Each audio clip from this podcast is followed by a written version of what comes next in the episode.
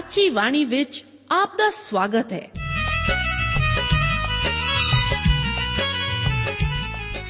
ਪ੍ਰਿय ਸ਼੍ਰੋਤਾ, ਇਹ ਸਾਚੀ ਬਾਣੀ ਕੀ ਹੈ? ਹੋਰ ਇਹ ਸਾਨੂੰ ਕਿੱਥੇ ਮਿਲੂਗੀ? ਇਹ ਸਾਚੀ ਬਾਣੀ ਦਾ ਸਾਡੇ ਜੀਵਨ ਵਿੱਚ ਲਾਭ ਕੀ ਹੈ? ਇਹਦਾ ਸਾਡੇ ਜੀਵਨ ਵਿੱਚ ਮੋਲ ਕੀ ਹੈ? ਇਹ ਸਾਰੇ ਪ੍ਰਸ਼ਨਾਂ ਦਾ ਉੱਤਰ ਸਾਨੂੰ ਇੱਕੋ ਹੀ ਜਗ੍ਹਾ ਲੱਭ ਸਕਦਾ ਹੈ ਤੇ ਉਹ ਹੈ ਜੀਵਤ ਵਚਨ ਧਰਮ ਸ਼ਾਸਤਰ ਬਾਈਬਲ।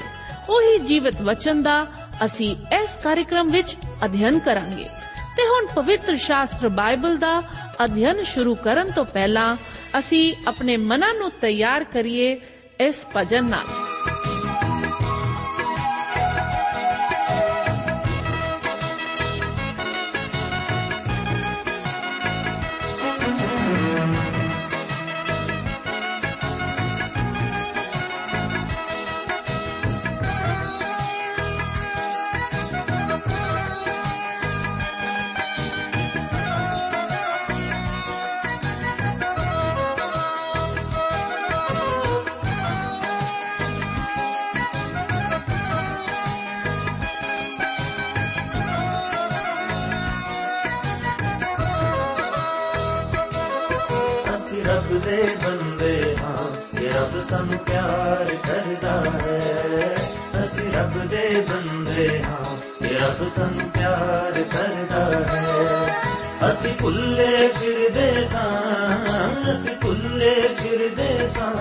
ਤੇ ਅੱਜ ਸਾਨੂੰ ਯਿਸੂ ਮਿਲਿਆ ਹੈ, ਅਸੀਂ ਰੱਬ ਦੇ ਬੰਦੇ ਹਾਂ।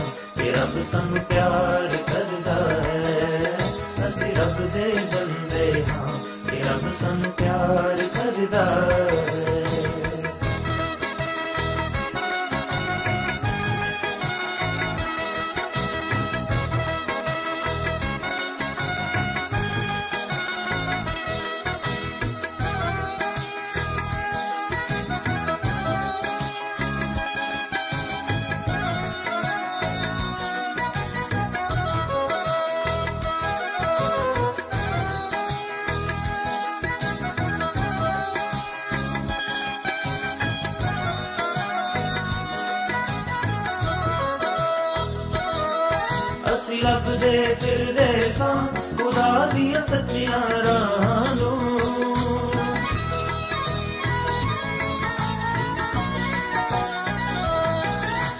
ਲੱਭਦੇ ਫਿਰਦੇ ਸਾਂ, ਖੁਦਾ ਦੀਆਂ ਸੱਚੀਆਂ ਰਾਹਾਂ ਨੂੰ।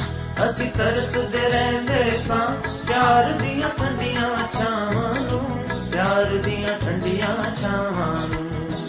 ਸਾਨੂੰ ਸੱਚੀ ਜ਼ਿੰਦਗੀ ਦਾ ਯਿਸੂ ਨੇ ਰਸਤਾ ਦੱਸਿਆ ਹੈ। ਸਾਨੂੰ ਸੱਚੀ ਜ਼ਿੰਦਗੀ ਦਾ ਯਿਸੂ ਨੇ ਰਸਤਾ ਦੱਸਿਆ ਹੈ। ਅਸੀਂ ਭੁੱਲੇ ਫਿਰਦੇ ਸਾਂ। ਅਸੀਂ ਭੁੱਲੇ ਫਿਰਦੇ ਸਾਂ ਤੇ ਅੱਜ ਸਾਨੂੰ ਯਿਸੂ ਮਿਲਿਆ ਹੈ। ਅਸੀਂ ਰੱਬ ਦੇ ਬੰਦੇ ਹਾਂ ਇਹ ਰੱਬ ਸਾਨੂੰ ਪਿਆਰ ਕਰਦਾ ਹੈ। ਅਸੀਂ ਰੱਬ ਦੇ ਬੰਦੇ ਹਾਂ ਇਹ ਰੱਬ ਸਾਨੂੰ ਪਿਆਰ ਕਰਦਾ ਹੈ।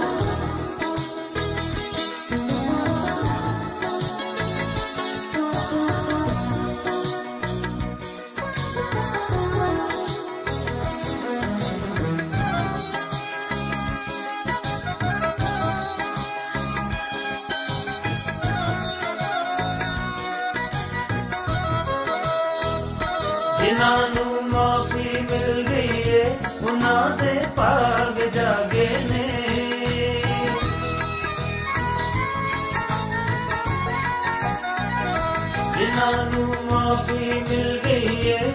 ਉਹਨਾਂ ਦੇ ਭਾਗ ਜਾਗੇ ਨੇ ਅੱਖਾਂ ਵਿੱਚ ਖੁਸ਼ੀਆਂ ਵਸੀਆਂ ਨੇ। ਦਿਲਾਂ ਵਿੱਚ ਚਾਨਣ ਹੋ ਗਏ ਨੇ। ਦਿਲਾਂ ਵਿੱਚ ਚਾਨਣ ਹੋ ਗਏ ਨੇ। ਦੇਖੋ ਜੀ ਰੱਬ ਦਾ ਪਿਆਰ ਜਿਹੜਾ ਸਭ ਤੋਂ ਵੱਖਰਾ ਹੈ। ਦੇਖੋ ਜੀ ਰੱਬ ਦਾ ਪਿਆਰ ਜਿਹੜਾ ਸਭ ਤੋਂ ਵੱਖਰਾ ਹੈ। ਅਸੀਂ ਭੁੱਲੇ ਫਿਰਦੇ ਸਾਂ ਅਸੀਂ ਭੁੱਲੇ ਫਿਰਦੇ ਸਾਂ ਤੇ ਅੱਜ ਸਾਨੂੰ ਯਿਸੂ ਮਿਲਿਆ ਹੈ। ਅਸੀਂ ਰੱਬ ਦੇ ਬੰਦੇ ਹਾਂ ਤੇ ਰੱਬ ਸਾਨੂੰ ਪਿਆਰ ਕਰਦਾ ਹੈ। ਅਸੀਂ ਰੱਬ ਦੇ ਬੰਦੇ ਹਾਂ ਤੇ ਰੱਬ ਸਾਨੂੰ ਪਿਆਰ ਕਰਦਾ ਹੈ।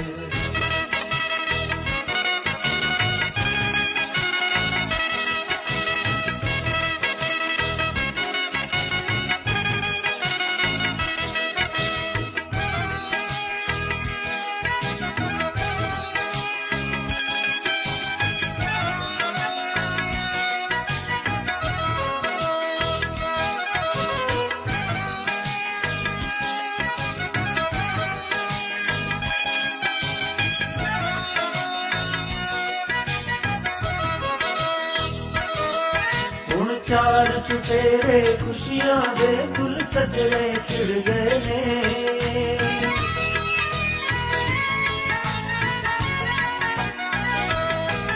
ਹੁਣ ਚਾਰ ਚੁਫੇਰੇ ਖੁਸ਼ੀਆਂ ਦੇ ਫੁੱਲ ਸਜਣੇ ਖਿੜ ਗਏ ਨੇ ਅਰਸ਼ਾਂ ਦੇ ਵਾਰਿਸ ਹੋ ਗਏ ਨੇ, ਜੜ ਕਦਮੀ ਲੱਗ ਨੇ, ਜੜ ਕਦਮੀ ਲੱਗ ਨੇ।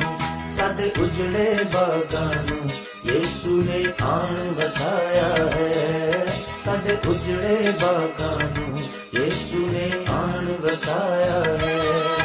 ਅਸੀਂ ਭੁੱਲੇ ਫਿਰਦੇ ਸਾਂ, ਅਸੀਂ ਭੁੱਲੇ ਫਿਰਦੇ ਸਾਂ ਤੇ ਅੱਜ ਸਾਨੂੰ ਯੇਸੂ ਮਿਲਿਆ ਹੈ। ਅਸੀਂ ਰੱਬ ਦੇ ਬੰਦੇ ਹਾਂ, ਤੇ ਰੱਬ ਸਾਨੂੰ ਪਿਆਰ ਕਰਦਾ ਹੈ। ਅਸੀਂ ਰੱਬ ਦੇ ਬੰਦੇ ਹਾਂ ਤੇ ਰੱਬ ਸਾਨੂੰ ਪਿਆਰ ਕਰਦਾ ਹੈ।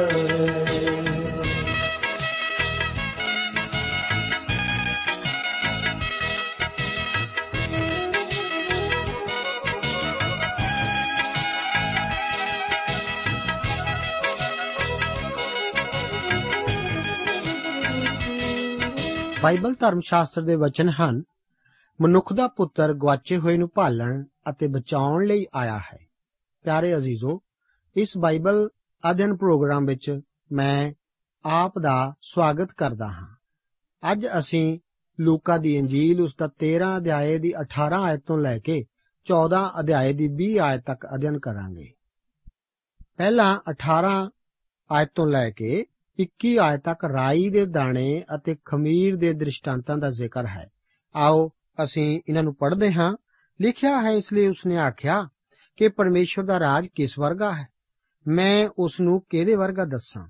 ਉਹ ਰਾਈ ਦੇ ਦਾਣੇ ਵਰਗਾ ਹੈ, ਜਿਹਨੂੰ ਇੱਕ ਮਨੁੱਖ ਨੇ ਲੈ ਕੇ ਆਪਣੇ ਬਾਗ ਵਿੱਚ ਬੀਜਿਆ ਔਰ ਉਹ ਉਗਿਆ ਅਤੇ ਬਿਰਸ਼ ਹੋ ਗਿਆ ਅਤੇ ਆਕਾਸ਼ ਦੇ ਪੰਛੀਆਂ ਨੇ ਉਹਦੀਆਂ ਟਹਿਣੀਆਂ ਉੱਤੇ ਵਸੇਰਾ ਕੀਤਾ। ਫਿਰ ਉਸਨੇ ਆਖਿਆ, ਮੈਂ ਪਰਮੇਸ਼ਰ ਦੇ ਰਾਜ ਨੂੰ ਕਿਹਦੇ ਵਰਗਾ ਦੱਸਾਂ? ਉਹ ਖਮੀਰ ਵਰਗਾ ਹੈ, ਜਿਹਨੂੰ ਇੱਕ ਤੀਮੀ ਨੇ ਲੈ ਕੇ ਤਿੰਨ ਸੇਰ ਆਟੇ ਵਿੱਚ ਗੁੰਨਿਆ ਇੱਥੋਂ ਤੋੜੀ ਜੋ ਸਾਰਾ ਖਮੀਰ ਹੋ ਗਿਆ। ਰਾਈ ਦਾ ਦਾਣਾ ਮਸੀਹਤ ਦੇ ਬਾਹਰੀ ਸੰਸਥਾਪਨ ਅਤੇ ਮਿਸ਼ਨਾਂ ਦੀ ਵਣਤਰ ਦਾ ਚਿੰਨ ਹੈ। ਇਹ ਇੱਕ ਬੂਟਾ ਨਾ ਬਣ ਕੇ ਜੜੀ ਬੂਟੀ ਬਣਨ ਦੀ ਲੋੜ ਹੈ। ਪੰਛੀ ਇਸ ਦ੍ਰਿਸ਼ਟਾਂਤ ਦੀ ਕੁੰਜੀ ਹਨ। ਇਹ ਸ਼ੈਤਾਨ ਦੀ ਪ੍ਰਤੀਨਿਧਤਾ ਕਰਦੇ ਹਨ, ਜੋ ਮਸੀਹਤ ਅਤੇ ਆਮ ਜਾਣੀਆਂ ਜਾਣ ਵਾਲੀਆਂ ਕਲੀਸਿਆਵਾਂ ਵਿੱਚ ਕਿਰਿਆਸ਼ੀਲ ਹੈ। ਖਮੀਰ ਸ਼ੁਭ ਸਮਾਚਾਰ ਦੀ ਪ੍ਰਤੀਨਿਧਤਾ ਨਾ ਕਰਕੇ ਬੁਰਾਈ ਦੇ ਸਿਧਾਂਤ ਦਾ ਜ਼ਿਕਰ ਕਰਦਾ ਹੈ। ਇਸ ਦਾ ਜ਼ਿਕਰ 98 ਵਾਰ ਦੇ ਲਗਭਗ ਬਾਈਬਲ ਧਰਮ ਸ਼ਾਸਤਰ ਵਿੱਚ ਆਉਂਦਾ ਹੈ। ਪੁਰਾਣੇ ਨੇਮ ਵਿੱਚ 75 ਵਾਰ ਦੇ ਲਗਭਗ ਅਤੇ 23 ਵਾਰ ਦੇ ਲਗਭਗ ਨਵੇਂ ਨੇਮ ਵਿੱਚ। ਇਸ ਦਾ ਪ੍ਰਯੋਗ ਹਮੇਸ਼ਾ ਬੁਰੀ ਭਾਵਨਾ ਨਾਲ ਹੋਇਆ ਹੈ। ਭਾਵੇਂ ਫਿਰ ਵੀ ਕਈ ਲੋਕ ਇਸ ਦਾ ਅਰਥ ਖੁਸ਼ਖਬਰੀ ਤੋਂ ਹੀ ਲੈਂਦੇ ਹਨ। ਉਹ ਸੋਚਦੇ ਹਨ ਕਿ ਖੁਸ਼ਖਬਰੀ ਸ਼ਾਇਦ ਪੂਰੇ ਸੰਸਾਰ ਨੂੰ ਬਦਲ ਦੇਵੇਗੀ। ਪਰ ਇਸ ਧਰਤੀ ਉੱਤੇ ਉਦੋਂ ਤੱਕ ਕੋਈ ਸ਼ਾਂਤੀ ਸਥਾਪਿਤ ਨਹੀਂ ਹੋਵੇਗੀ, ਜਦੋਂ ਤੱਕ ਮਸੀਹ ਖੁਦ ਇਸ ਧਰਤੀ ਉੱਤੇ ਆਪਣਾ ਰਾਜ ਸਥਾਪਿਤ ਕਰਨ ਲਈ ਨਹੀਂ ਆਉਂਦਾ। ਅਜਿਹਾ ਉਹ ਆਪਣੇ ਹੀ ਸਮੇਂ ਸਿਰ ਕਰੇਗਾ। ਅੱਗੇ 22 ਅਤੇ 23 ਆਇਤਾਂ ਵਿੱਚ ਲਿਖਿਆ ਹੈ, ਉਹ ਉਪਦੇਸ਼ ਦਿੰਦਾ ਹੋਇਆ ਨਗਰ ਨਗਰ ਅਤੇ ਪਿੰਡ ਪਿੰਡ ਹੋ ਕੇ ਯਰੂਸ਼ਲਮ ਦੀ ਵੱਲ ਲਗਾਤਾਰ ਜਾਂਦਾ ਸੀ। ਅਤੇ ਤਦ ਇੱਕ ਨੇ ਉਹਨੂੰ ਆਖਿਆ, ਪ੍ਰਭੂ ਜੀ, ਜਿਹੜੇ ਮੁਕਤੀ ਪਾਉਂਦੇ ਕੀ ਉਹ ਵਿਰਲੇ ਹਨ? ਤਾਂ ਉਸਨੇ ਉਹਨਾਂ ਨੂੰ ਕਿਹਾ, ਤੁਸੀਂ ਭੀੜੇ ਬੂਹੇ ਤੋਂ ਵੜਨ ਦਾ ਵੱਡਾ ਯਤਨ ਕਰੋ। ਕਿਉਂ ਜੋ ਮੈਂ ਤੁਹਾਨੂੰ ਆਖਦਾ ਹਾਂ ਕਿ ਬਥੇਰੇ ਵੜਨ ਨੂੰ ਚਾਹਣਗੇ, ਪਰ ਵੜ ਨਾ ਸਕਣਗੇ। ਅੱਗੇ ਅਸੀਂ 25 ਆਇਤ ਤੋਂ 33 ਆਇਤ ਤੱਕ ਵੀ ਪੜ੍ਹਦੇ ਹਾਂ। ਲਿਖਿਆ ਹੈ, ਜਦੋਂ ਘਰ ਦਾ ਮਾਲਕ ਉੱਠ ਕੇ ਬੂਹਾ ਮਾਰ ਦੇਵੇ ਅਤੇ ਤੁਸੀਂ ਬਾਹਰ ਖੜੇ ਇਹ ਕਹਿ ਕੇ ਬੂਹਾ ਖੜਖੜਾਉਣ ਲੱਗੋ ਕਿ हे ਪ੍ਰਭੂ, ਸਾਡੇ ਲਈ ਖੋਲੋ ਅਤੇ ਉਹ ਤੁਹਾਨੂੰ ਉੱਤਰ ਦੇਵੇਗਾ, ਭਈ ਮੈਂ ਤੁਹਾਨੂੰ ਨਹੀਂ ਜਾਣਦਾ, ਕਿਉਂ ਜੋ ਤੁਸੀਂ ਕਿੱਥੋਂ ਦੇ ਹੋ? ਤਦ ਤੁਸੀਂ ਆਖਣ ਲੱਗੋਗੇ ਕਿ ਅਸਾਂ ਤੇਰੇ ਅੱਗੇ ਖਾਦਾ ਪੀਤਾ ਅਤੇ ਤੈਂ ਸਾਡੇ ਚੌਕਾਂ ਵਿੱਚ ਉਪਦੇਸ਼ ਦਿੱਤਾ ਹੈ। ਫਿਰ ਉਹ ਬੋਲੇਗਾ, ਮੈਂ ਤੁਹਾਨੂੰ ਆਖਦਾ ਹਾਂ ਭਈ ਮੈਂ ਨਹੀਂ ਜਾਣਦਾ ਜੋ ਤੁਸੀਂ ਕਿੱਥੋਂ ਦੇ ਹੋ। हे ਸਭ ਕੁਕਰਮਿਓ, ਮੇਰੇ ਕੋਲੋਂ ਦੂਰ ਹੋ ਜਾਓ। ਉੱਥੇ ਰੋਣਾ ਅਤੇ ਕਚੀਚੀਆਂ ਵਟਣਾ ਹੋਵੇਗਾ। ਜਦ ਤੁਸੀਂ ਅਬਰਾਹਮ ਔਰ ਇਸਹਾਕ ਔਰ ਯਾਕੂਬ ਅਤੇ ਸਭਨਾ ਨਬੀਆਂ ਨੂੰ ਪਰਮੇਸ਼ਵਰ ਦੇ ਰਾਜ ਵਿੱਚ ਅਤੇ ਆਪਣੇ ਤਾਈਂ ਬਾਹਰ ਕੱਢੇ ਹੋਏ ਵੇਖੋਗੇ, ਔਰ ਲੋਕ ਪੂਰਬ ਅਤੇ ਪੱਛਮ ਅਤੇ ਉੱਤਰ ਅਤੇ ਦੱਖਣ ਤੋਂ ਆਣ ਕੇ ਪਰਮੇਸ਼ਵਰ ਦੇ ਰਾਜ ਦੀ ਪੰਗਤ ਵਿੱਚ ਬੈਠਣਗੇ, ਵੇਖੋ ਕਿੰਨੇ ਪਿਛਲੇ ਹਨ ਜਿਹੜੇ ਪਹਿਲੇ ਹੋਣਗੇ ਅਤੇ ਪਹਿਲੇ ਹਨ ਜਿਹੜੇ ਪਿਛਲੇ ਹੋਣਗੇ। ਉਸੇ ਘੜੀ ਕਈਆਂ ਫਰੀਸੀਆਂ ਨੇ ਕੋਲ ਆਣ ਕੇ ਉਹਨੂੰ ਕਿਹਾ ਕਿ ਇੱਥੋਂ ਨਿਕਲ ਕੇ ਚਲਿਆ ਜਾ, ਕਿਉਂ ਜੋ ਹੈਰੋਦੇਸ ਤੈਨੂੰ ਮਾਰ ਸੁੱਟਣਾ ਚਾਹੁੰਦਾ ਹੈ। ਉਸਨੇ ਉਹਨਾਂ ਨੂੰ ਆਖਿਆ, ਤੁਸੀਂ ਜਾ ਕੇ ਉਸ ਲੂੰਬੜੀ ਨੂੰ ਕਹੋ, ਭਈ ਵੇਖ ਮੈਂ ਅੱਜ ਔਰ ਕੱਲ ਭੂਤਾਂ ਨੂੰ ਕੱਢਦਾ ਅਤੇ ਨਰੋਆ ਕਰਦਾ ਹਾਂ, ਔਰ ਤੀਏ ਦਿਨ ਪੂਰਾ ਹੋ ਜਾਵਾਂਗਾ। ਪਰ ਮੈਨੂੰ ਚਾਹੀਦਾ ਹੈ ਜੋ ਅੱਜ ਔਰ ਕੱਲ ਅਤੇ ਪਰਸੋਂ ਫਿਰਦਾ ਰਹਾ, ਕਿਉਂਕਿ ਇਹ ਨਹੀਂ ਹੋ ਸਕਦਾ ਜੋ ਯਰੂਸ਼ਲਮ ਤੋਂ ਬਾਹਰ ਕੋਈ ਨਬੀ ਮਾਰਿਆ ਜਾਵੇ। ਅਸੀਂ ਇੱਥੇ 22 ਤੋਂ ਲੈ ਕੇ 23 ਆਇਤਾਂ ਵਿੱਚ ਯਰੂਸ਼ਲਮ ਵੱਲ ਜਾਂਦਿਆਂ ਯੀਸ਼ੂ ਜੀ ਦੇ ਦੁਆਰਾ ਦਿੱਤੀਆਂ ਸਿੱਖਿਆਵਾਂ ਦਾ ਜ਼ਿਕਰ ਪੜਿਆ ਹੈ। ਹੁਣ ਯੀਸ਼ੂ ਜੀ ਲਗਾਤਾਰ ਯਰੂਸ਼ਲਮ ਵੱਲ ਵਧਦੇ ਜਾਂਦੇ ਹਨ। ਇਸ ਤੋਂ ਪਹਿਲਾਂ ਵੀ ਦੱਸਿਆ ਗਿਆ ਹੈ ਕਿ ਜਦੋਂ ਉਹਦੇ ਉਠਾਏ ਜਾਣ ਦੇ ਦਿਨ ਸੰਪੂਰਨ ਹੋਣ ਲੱਗੇ, ਤਾਂ ਉਹਨੇ ਯਰੂਸ਼ਲਮ ਨੂੰ ਜਾਣ ਲਈ ਆਪਣਾ ਮੁਹਾਣਾ ਪੱਕੇ ਤੌਰ ਨਾਲ ਮੋੜਿਆ। ਹੁਣ ਯੀਸ਼ੂ ਜੀ ਯਰੂਸ਼ਲਮ ਨੂੰ ਆਪ ਜਾਣ ਦੇਣ ਲਈ ਵਧ ਰਹੇ ਹਨ। ਇਹ ਸਾਡੇ ਮੁਕਤੀ ਦਾਤਾ ਦੀ ਆਖਰੀ ਯਾਤਰਾ ਹੋਣ ਜਾ ਰਹੀ ਹੈ। ਇਹ ਜਾਣਨਾ ਬੜਾ ਮੁਸ਼ਕਲ ਹੈ ਕਿ ਪ੍ਰਭੂ ਯੀਸ਼ੂ ਜੀ ਨੂੰ ਇਹ ਸਵਾਲ ਕਿਉਂ ਪੁੱਛਿਆ ਗਿਆ ਕਿ ਜਿਹੜੇ ਮੁਕਤੀ ਪਾਉਂਦੇ, ਕੀ ਉਹ ਵਿਰਲੇ ਹਨ? ਮਸੀਹ ਦੀ ਕਿਰਪਾ ਨੇ ਹਜ਼ਾਰਾਂ ਦੀਆਂ ਭੀੜਾਂ ਨੂੰ ਉਸ ਵੱਲ ਖਿੱਚਿਆ ਸੀ। ਪਰ ਜਲਦੀ ਹੀ ਉਹਨਾਂ ਨੇ ਇਹ ਜਾਣ ਲਿਆ ਕਿ ਉਸ ਦੇ ਪਿੱਛੇ ਚੱਲਣ ਦੀ ਤਾਂ ਕੀਮਤ ਚੁਕਾਉਣੀ ਪੈਂਦੀ ਹੈ। ਕੁਝ ਤਾਂ ਉਸ ਕੋਲ ਹਮੇਸ਼ਾ ਆਉਂਦੇ ਅਤੇ ਜਾਂਦੇ ਹੀ ਰਹਿੰਦੇ ਸਨ। ਇੱਕ ਦਿਨ ਇਸ ਤਰ੍ਹਾਂ ਵੀ ਹੋਇਆ ਕਿ ਉਹ ਸਾਰੇ ਉਸ ਨੂੰ ਛੱਡ ਕੇ ਭੱਜ ਗਏ ਸਨ। ਉਸ ਨੇ ਕਾਫੀ ਸਫ਼ਾਈ ਨਾਲ ਉਹਨਾਂ ਨੂੰ ਇਹ ਦੱਸ ਦਿੱਤਾ ਸੀ ਕਿ ਉਹਦੇ ਪਿੱਛੇ ਚੱਲਣ ਦੀ ਕੀਮਤ ਚੁਕਾਉਣੀ ਹੀ ਪਵੇਗੀ। ਇਸ ਕਿਆਫੇ ਵਾਲੇ ਸਵਾਲ ਦਾ ਜਵਾਬ ਪ੍ਰਭੂ ਜੀ ਨੇ ਸਿੱਧੇ ਤੌਰ ਤੇ ਨਹੀਂ ਸੀ ਦਿੱਤਾ। ਉਹ ਤਾਂ ਕਰ ਰਹੇ ਹਨ ਕਿ ਪੂਰੀ ਤਰ੍ਹਾਂ ਜਾਣ ਲਓ ਕਿ ਤੁਸੀਂ ਸੱਚਮੁੱਚ ਬਚਾਏ ਗਏ ਹੋ। ਆਖਰ ਵਿੱਚ ਪ੍ਰਭੂ ਜੀ ਸਾਫ਼-ਸਾਫ਼ ਦੱਸਦੇ ਹਨ ਕਿ ਬਹੁਤ ਸਾਰੇ ਜੋ ਕਿ ਅਬਰਾਹਮ ਇਸਹਾਕ ਅਤੇ ਯਾਕੂਬ ਦੀ ਸੰਤਾਨ ਨਹੀਂ, ਉਹ ਵੀ ਬਚਾਏ ਜਾਣਗੇ। ਜਦੋਂ ਇੱਕ ਫਰੀਸੀ ਯੀਸ਼ੂ ਜੀ ਨੂੰ ਹੈਰੋਦੇਸ ਦੁਆਰਾ ਮਾਰੇ ਜਾਣ ਦੀ ਚੇਤਾਵਨੀ ਦਿੰਦਾ ਹੈ, ਤਾਂ ਇੱਥੇ ਯੀਸ਼ੂ ਜੀ ਹੈਰੋਦੇਸ ਨੂੰ ਇੱਕ ਲੂੰਬੜੀ ਆਖਦੇ ਹਨ। ਇਹ ਤਾਂ ਠੀਕ ਹੀ ਹੈ ਕਿ ਮਨੁੱਖ ਪਸ਼ੂ ਜਾਂ ਜਾਨਵਰ ਤੋਂ ਨਹੀਂ ਬਣਿਆ, ਪਰ ਕਈ ਵਾਰ ਆਪਣੇ ਰਹਿਣ ਸਹਿਣ ਵਿੱਚ ਮਨੁੱਖ ਜ਼ਰੂਰ ਆਪਣੇ ਆਪ ਨੂੰ ਜਾਨਵਰਾਂ ਦੇ ਮਿਆਰ ਤੱਕ ਗਿਰਾ ਲੈਂਦਾ ਹੈ।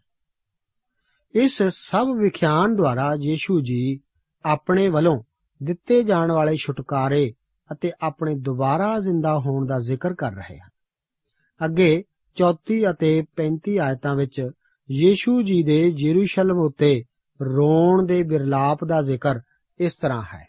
ਇੱਥੇ ਲਿਖਿਆ ਹੈ हे ਯਰੂਸ਼ਲਮ हे ਯਰੂਸ਼ਲਮ, ਤੂੰ ਜੋ ਨਬੀਆਂ ਨੂੰ ਕਤਲ ਕਰਦਾ ਹੈ ਅਤੇ ਉਹਨਾਂ ਨੂੰ ਜਿਹੜੇ ਤੇਰੇ ਕੋਲ ਘੱਲੇ ਹੋਏ ਹਨ ਪਥਰਾਓ ਕਰਦਾ ਹੈ। ਮੈਂ ਕਿੰਨੀ ਵਾਰੀ ਚਾਹਿਆ ਜੋ ਤੇਰੇ ਬਾਲਕਾਂ ਨੂੰ ਉਸੇ ਤਰ੍ਹਾਂ ਇਕੱਠਾ ਕਰਾਂ, ਜਿਸ ਤਰ੍ਹਾਂ ਕੁਕੜੀ ਆਪਣੇ ਬੱਚਿਆਂ ਨੂੰ ਖੰਭਾਂ ਹੇਠ ਇਕੱਠੇ ਕਰਦੀ ਹੈ, ਪਰ ਤੁਸੀਂ ਨਾ ਚਾਹਿਆ। ਵੇਖੋ, ਤੁਹਾਡਾ ਘਰ ਤੁਹਾਡੇ ਲਈ ਉਜਾੜ ਛੱਡਿਆ ਜਾਂਦਾ ਹੈ, ਅਤੇ ਮੈਂ ਤੁਹਾਨੂੰ ਆਖਦਾ ਹਾਂ, ਜੋ ਤੁਸੀਂ ਮੈਨੂੰ ਨਾ ਵੇਖੋਗੇ, ਜਦ ਤੋੜੀ ਇਹ ਨਾ ਕਹੋਗੇ, ਭਈ ਮੁਬਾਰਕ ਉਹ ਜਿਹੜਾ ਪ੍ਰਭੂ ਦੇ ਨਾਮ ਉਤੇ ਆਉਂਦਾ ਹੈ। ਅਸੀਂ ਦੇਖਦੇ ਹਾਂ ਕਿ ਇੱਥੇ ਯੀਸ਼ੂ ਜੀ ਦੁਬਾਰਾ ਫਿਰ ਇਸ ਸ਼ਹਿਰ ਯਰੂਸ਼ਲਮ ਬਾਰੇ ਆਪਣੇ ਪਿਆਰ ਨੂੰ ਜ਼ਾਹਿਰ ਕਰਦੇ ਹਨ, ਜਿੱਥੇ ਕਿ ਉਹਨਾਂ ਨੇ ਆਪਣੀ ਜਾਨ ਦੇਣੀ ਸੀ। ਉਹ ਇਸ ਮਹਾਨ ਰਾਜੇ ਦੇ ਨਗਰ ਉੱਤੇ ਸਜ਼ਾ ਦਾ ਐਲਾਨ ਵੀ ਕਰਦੇ ਹਨ। ਉਹ ਆਪਣੀ ਦੂਸਰੀ ਆਮਦ ਬਾਰੇ ਵੀ ਬਿਆਨ ਕਰਦੇ ਹਨ, ਜੋ ਕਿ ਸੱਚਮੁੱਚ ਉਸ ਦਾ ਇੱਕ ਜੇਤੂ ਦਾਖਲਾ ਹੋਵੇਗਾ। ਇਸ ਦੇ ਨਾਲ ਹੀ ਅਸੀਂ ਹੁਣ 14 ਅਧਿਆਏ ਵਿੱਚ ਦਾਖਲ ਹੁੰਦੇ ਹਾਂ। ਇਸ ਅਧਿਆਏ ਦੀਆਂ ਪਹਿਲੀਆਂ 20 ਆਇਤਾਂ ਦਾ ਅਧਿਐਨ ਅਸੀਂ ਇਸ ਅੱਜ ਦੇ ਪ੍ਰੋਗਰਾਮ ਵਿੱਚ ਕਰਾਂਗੇ। ਸਿਰਫ ਲੂਕਾ ਹੀ ਯੀਸ਼ੂ ਜੀ ਦੇ ਇੱਕ ਮੁੱਖ ਫਰੀਸੀ ਦੇ ਘਰ ਖਾਣਾ ਖਾਣ ਲਈ ਜਾਣ ਦੇ ਬਿਰਤਾਂਤ ਦਾ ਜ਼ਿਕਰ ਕਰਦਾ ਹੈ। ਇਸ ਵਿੱਚ ਇੱਥੇ ਯੀਸ਼ੂ ਜੀ ਘਰ ਦੇ ਮਾਲਕ ਅਤੇ ਪ੍ਰਾਹੁਣਿਆਂ ਨੂੰ ਇੱਕ ਖਾਸ ਸਬਕ ਵੀ ਸਿਖਾਉਂਦੇ ਹਨ। ਇਸ ਅਧਿਆਏ ਵਿੱਚ ਦੋ ਹੋਰ ਦ੍ਰਿਸ਼ਟਾਂਤਾਂ ਦਾ ਵੀ ਜ਼ਿਕਰ ਹੈ ਜਿਨ੍ਹਾਂ ਦਾ ਬਿਆਨ ਦੂਸਰੀਆਂ ਅੰਜੀਲਾਂ ਵਿੱਚ ਨਹੀਂ ਕੀਤਾ ਗਿਆ। ਇਹ ਦੋ ਦ੍ਰਿਸ਼ਟਾਂਤ ਇੱਕ ਬੁਰਜ ਦੀ ਉਸਾਰੀ ਕਰਨ ਅਤੇ ਇੱਕ ਰਾਜੇ ਦੇ ਲੜਨ ਲਈ ਨਿਕਲਣ ਬਾਰੇ ਹਨ। ਇਹ ਦੋਵੇਂ ਯੀਸ਼ੂ ਜੀ ਦੇ ਚੇਲੇ ਹੋਣ ਨਾਲ ਸੰਬੰਧਿਤ ਹਨ। ਇਸ ਅਧਿਆਏ ਨੂੰ ਯੀਸ਼ੂ ਜੀ ਨਮਕ ਦੇ ਬੇਸਵਾਦ ਹੋਣ ਦਾ ਜ਼ਿਕਰ ਕਰਦੇ ਹੋਏ ਸਮਾਪਤ ਕਰਦੇ ਹਨ।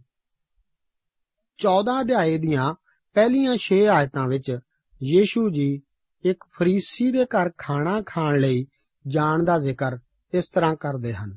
ਵਚਨ ਵਿੱਚ ਲਿਖਿਆ ਹੈ, ਇਉਂ ਹੋਇਆ ਕਿ ਜਦ ਉਹ ਸਬਤ ਦੇ ਦਿਨ ਫਰੀਸੀ ਸਰਦਾਰਾਂ ਵਿੱਚੋਂ ਕਿਸੇ ਦੇ ਘਰ ਰੋਟੀ ਖਾਣ ਗਿਆ, ਤਦ ਉਹ ਉਸ ਦੀ ਤਾੜ ਵਿੱਚ ਲੱਗੇ ਹੋਏ ਸਨ। ਔਰ ਵੇਖੋ, ਇੱਕ ਜਲੋਦਰੀ ਮਨੁੱਖ ਉਹਦੇ ਸਾਹਮਣੇ ਸੀ। ਯੀਸ਼ੂ ਅੱਗੋਂ ਸ਼ਰਾ ਦੇ ਸਿਖਲਾਉਣ ਵਾਲਿਆਂ ਅਤੇ ਫਰੀਸੀਆਂ ਨੂੰ ਇਹ ਆਖਿਆ, ਭਲਾ ਸਬਤ ਦੇ ਦਿਨ ਚੰਗਾ ਕਰਨਾ ਯੋਗ ਹੈ ਕਿ ਨਹੀਂ? ਪਰ ਉਹ ਚੁੱਪ ਵਟ ਗਏ।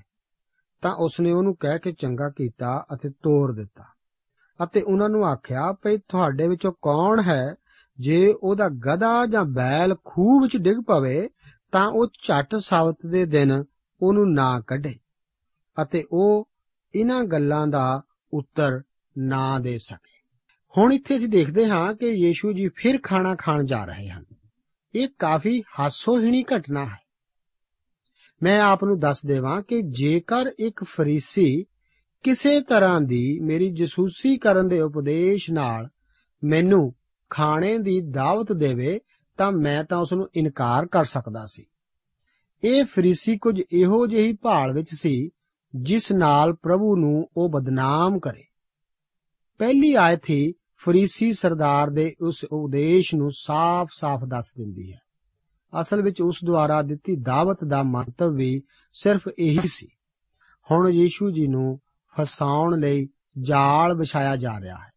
ਮੇਰਾ ਵਿਚਾਰ ਹੈ ਕਿ ਇਸ ਜਲੋਦਰੀ ਮਨੁੱਖ ਨੂੰ ਜਾਣ ਬੁੱਝ ਕੇ ਹੀ ਸਬਤ ਦੇ ਦਿਨ ਉੱਥੇ ਬਿਠਾਇਆ ਗਿਆ ਸੀ। ਤਾਂ ਕਿ ਉਸ ਨੂੰ ਚੰਗਾ ਕਰਕੇ ਯੀਸ਼ੂ ਜੀ ਸਬਤ ਨੂੰ ਤੋੜਨ। ਪਰ ਹੋਇਆ ਕੀ ਕਿ ਯੀਸ਼ੂ ਜੀ ਪਹਿਲਾਂ ਹੀ ਉਹਨਾਂ ਨੂੰ ਸਵਾਲ ਕਰਦੇ ਹਨ, ਜਿਸ ਦਾ ਉੱਤਰ ਦੇਣ ਤੋਂ ਉਹ ਡਰਦੇ ਹਨ। ਜੇਕਰ ਉਹਨਾਂ ਦਾ ਕੋਈ ਬੈਲ ਜਾਂ ਗਧਾ ਕਿਸੇ ਖੱਡੇ ਵਿੱਚ ਡਿੱਗ ਪਵੇ, ਤਾਂ ਉਹ ਉਸ ਨੂੰ ਕੱਢ ਲੈਂਦੇ ਸਨ। ਦੂਸਰੇ ਸ਼ਬਦਾਂ ਵਿੱਚ, ਜੇਕਰ ਸਬਤ ਦੇ ਦਿਨ ਕਿਸੇ ਦੀ ਗੱਡੀ ਦਾ ਟਾਇਰ ਪੈਂਚਰ ਹੋ ਜਾਵੇ, ਤਦ ਉਹ ਜ਼ਰੂਰ ਉਸ ਦੀ ਜਗ੍ਹਾ ਰਾਖਵਾਂ ਟਾਇਰ ਭਾਵ ਸਟੱਪਣੀ ਜ਼ਰੂਰ ਲਗਾ ਲੈਂਦੇ ਸਨ ਅਤੇ ਪ੍ਰਭੂ ਜੀ ਇਸ ਨੂੰ ਜਾਣਦੇ ਸਨ। ਇਸੇ ਕਰਕੇ ਹੁਣ ਇਸ ਫਰੀਸੀ ਵਾਸਤੇ ਇਸ ਸਵਾਲ ਦਾ ਜਵਾਬ ਦੇਣਾ ਮੁਸ਼ਕਲ ਹੋ ਰਿਹਾ ਹੈ। ਇਸ ਘਟਨਾ ਨੇ ਇਸ ਦਾਵਤ ਨੂੰ ਕਾਫੀ ਗੰਭੀਰਤਾ ਵਿੱਚ ਬਦਲ ਦਿੱਤਾ। ਇਸ ਤੋਂ ਬਾਅਦ 7 ਤੋਂ 14 ਆਇਤਾਂ ਵਿੱਚ ਬੇਹਲੀਮ ਪ੍ਰਾਹੁਣਿਆਂ ਦੇ ਦ੍ਰਿਸ਼ਟਾਂਤ ਦਾ ਜ਼ਿਕਰ ਹੈ। ਇਹ ਦ੍ਰਿਸ਼ ਬਹੁਤ ਭਰਪੂਰੀ ਵਾਲਾ ਹੈ। ਉਹਨਾਂ ਦਿਨਾਂ ਵਿੱਚ ਕੁਰਸੀਆਂ ਜਾਂ ਸੀਟਾਂ ਉੱਤੇ ਨੰਬਰ ਲਾ ਕੇ ਬੈਠਾਉਣ ਦੀ ਬਜਾਏ ਮੰਜਿਆਂ ਦਾ ਹੀ ਇਸਤੇਮਾਲ ਹੁੰਦਾ ਸੀ। ਇੱਕ ਦਾਵਤ ਦੇ ਦੌਰਾਨ ਸਿਰਫ 4 ਜਗ੍ਹਾ ਹੀ ਆਦਰ ਵਾਲੀਆਂ ਹੁੰਦੀਆਂ ਸਨ। ਬਾਕੀ ਸਾਰੀਆਂ ਸੀਟਾਂ ਉੱਤੇ ਆਮ ਲੋਕ ਬੈਠ ਸਕਦੇ ਸਨ। ਹਰ ਇੱਕ ਸਰਦਾਰ ਫਰੀਸੀ, ਜੋ ਕਿ ਇੱਕ ਬਜ਼ੁਰਗ ਵੀ ਹੁੰਦਾ ਸੀ, ਆਦਰ ਵਾਲੀ ਜਗ੍ਹਾ ਲੈਣ ਦੀ, ਜਲਦੀ ਭੱਜ ਕੇ ਲੈਣ ਦੀ ਕੋਸ਼ਿਸ਼ ਕਰਦਾ ਹੁੰਦਾ ਸੀ। ਪਰ ਇਸ ਤੋਂ ਪਹਿਲਾਂ ਕਿ ਉਹ ਇਸ ਵਿੱਚ ਸਫਲ ਹੋਵੇ, ਕੋਈ ਹੋਰ ਨੌਜਵਾਨ ਫਰੀਸੀ ਉਹ ਆਦਰ ਵਾਲੀ ਜਗ੍ਹਾ ਮੰਨ ਲੈਂਦਾ ਸੀ। ਭਾਵੇਂ ਇਹਨਾਂ ਦੋਹਾਂ ਥਾਵਾਂ ਵਿੱਚ ਜ਼ਿਆਦਾ ਫਾਸਲਾ ਤਾਂ ਨਹੀਂ ਸੀ ਹੁੰਦਾ, ਪਰ ਫਿਰ ਵੀ ਇਹਨਾਂ ਦੀ ਪੋਜੀਸ਼ਨ ਵਿੱਚ ਕਾਫੀ ਫ਼ਰਕ ਹੁੰਦਾ ਸੀ।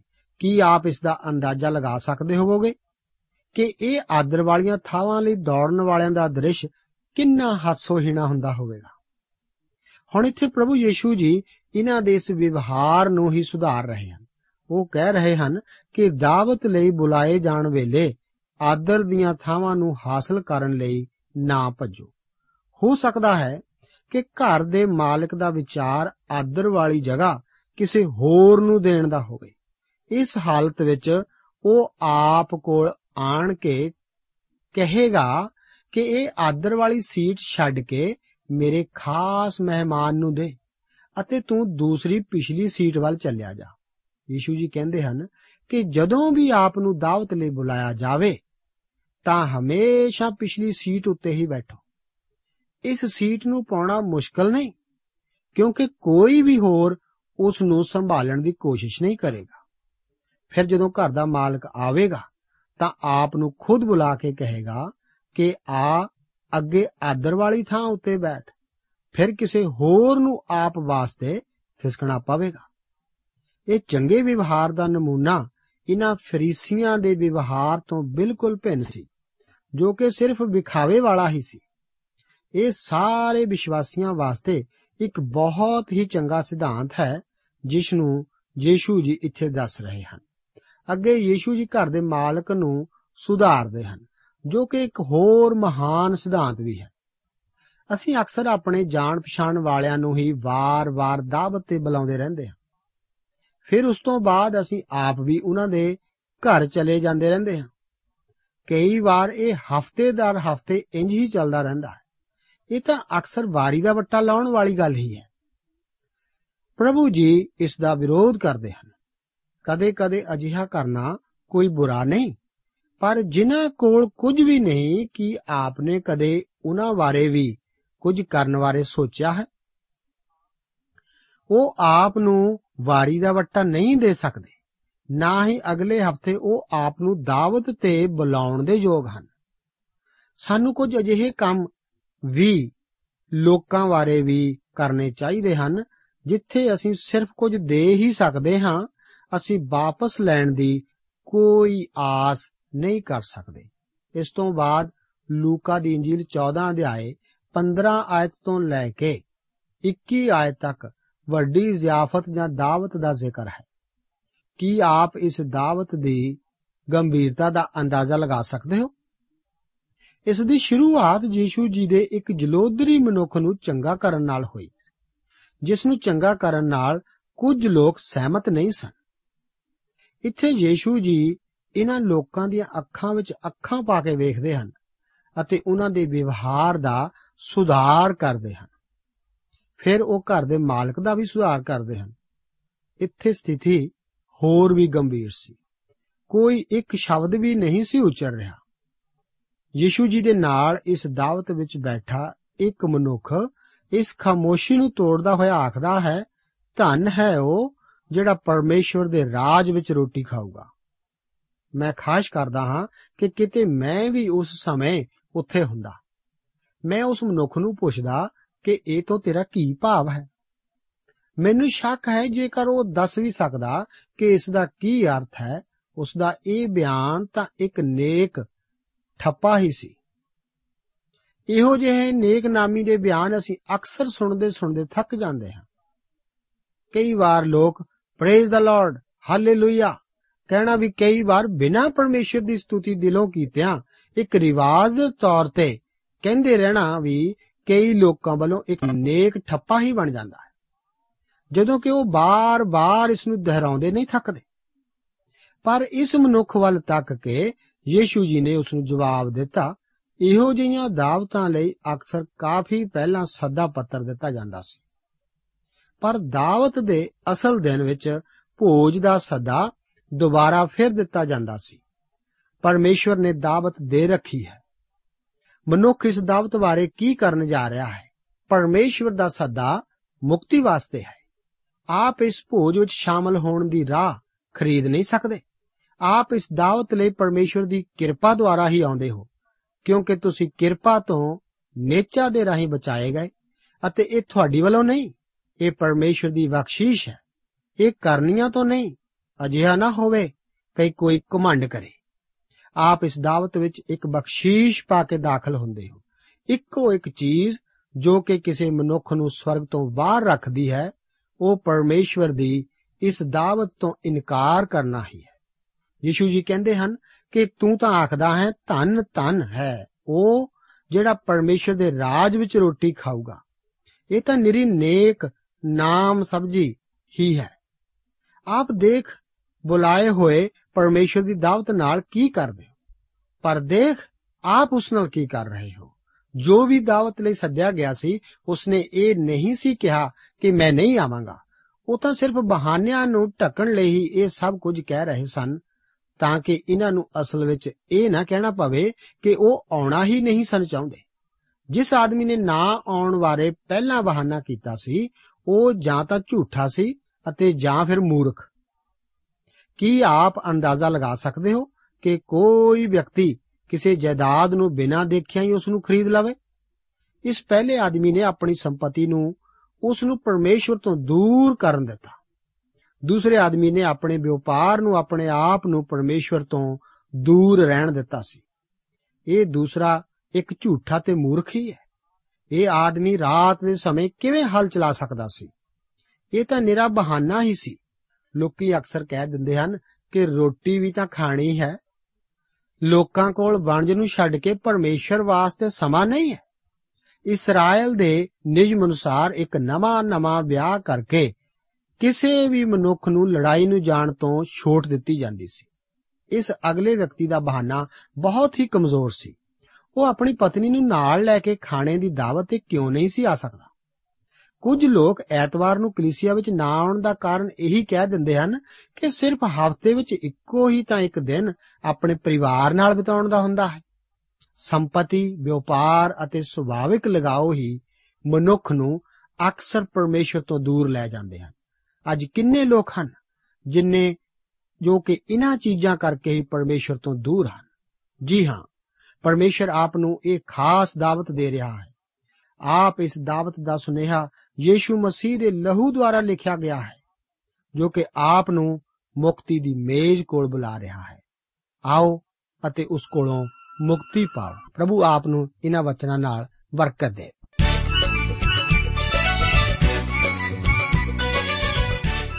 ਦੋਸਤੋ, ਸਾਨੂੰ ਉਮੀਦ ਹੈ ਕਿ ਇਹ ਕਾਰਜਕ੍ਰਮ ਤੁਹਾਨੂੰ ਪਸੰਦ ਆਇਆ ਹੋਵੇਗਾ ਤੇ ਇਹ ਕਾਰਜਕ੍ਰਮ ਸੁਣ ਕੇ ਤੁਹਾਨੂੰ ਬਰਕਤਾਂ ਮਿਲੀਆਂ ਹੋਣਗੀਆਂ।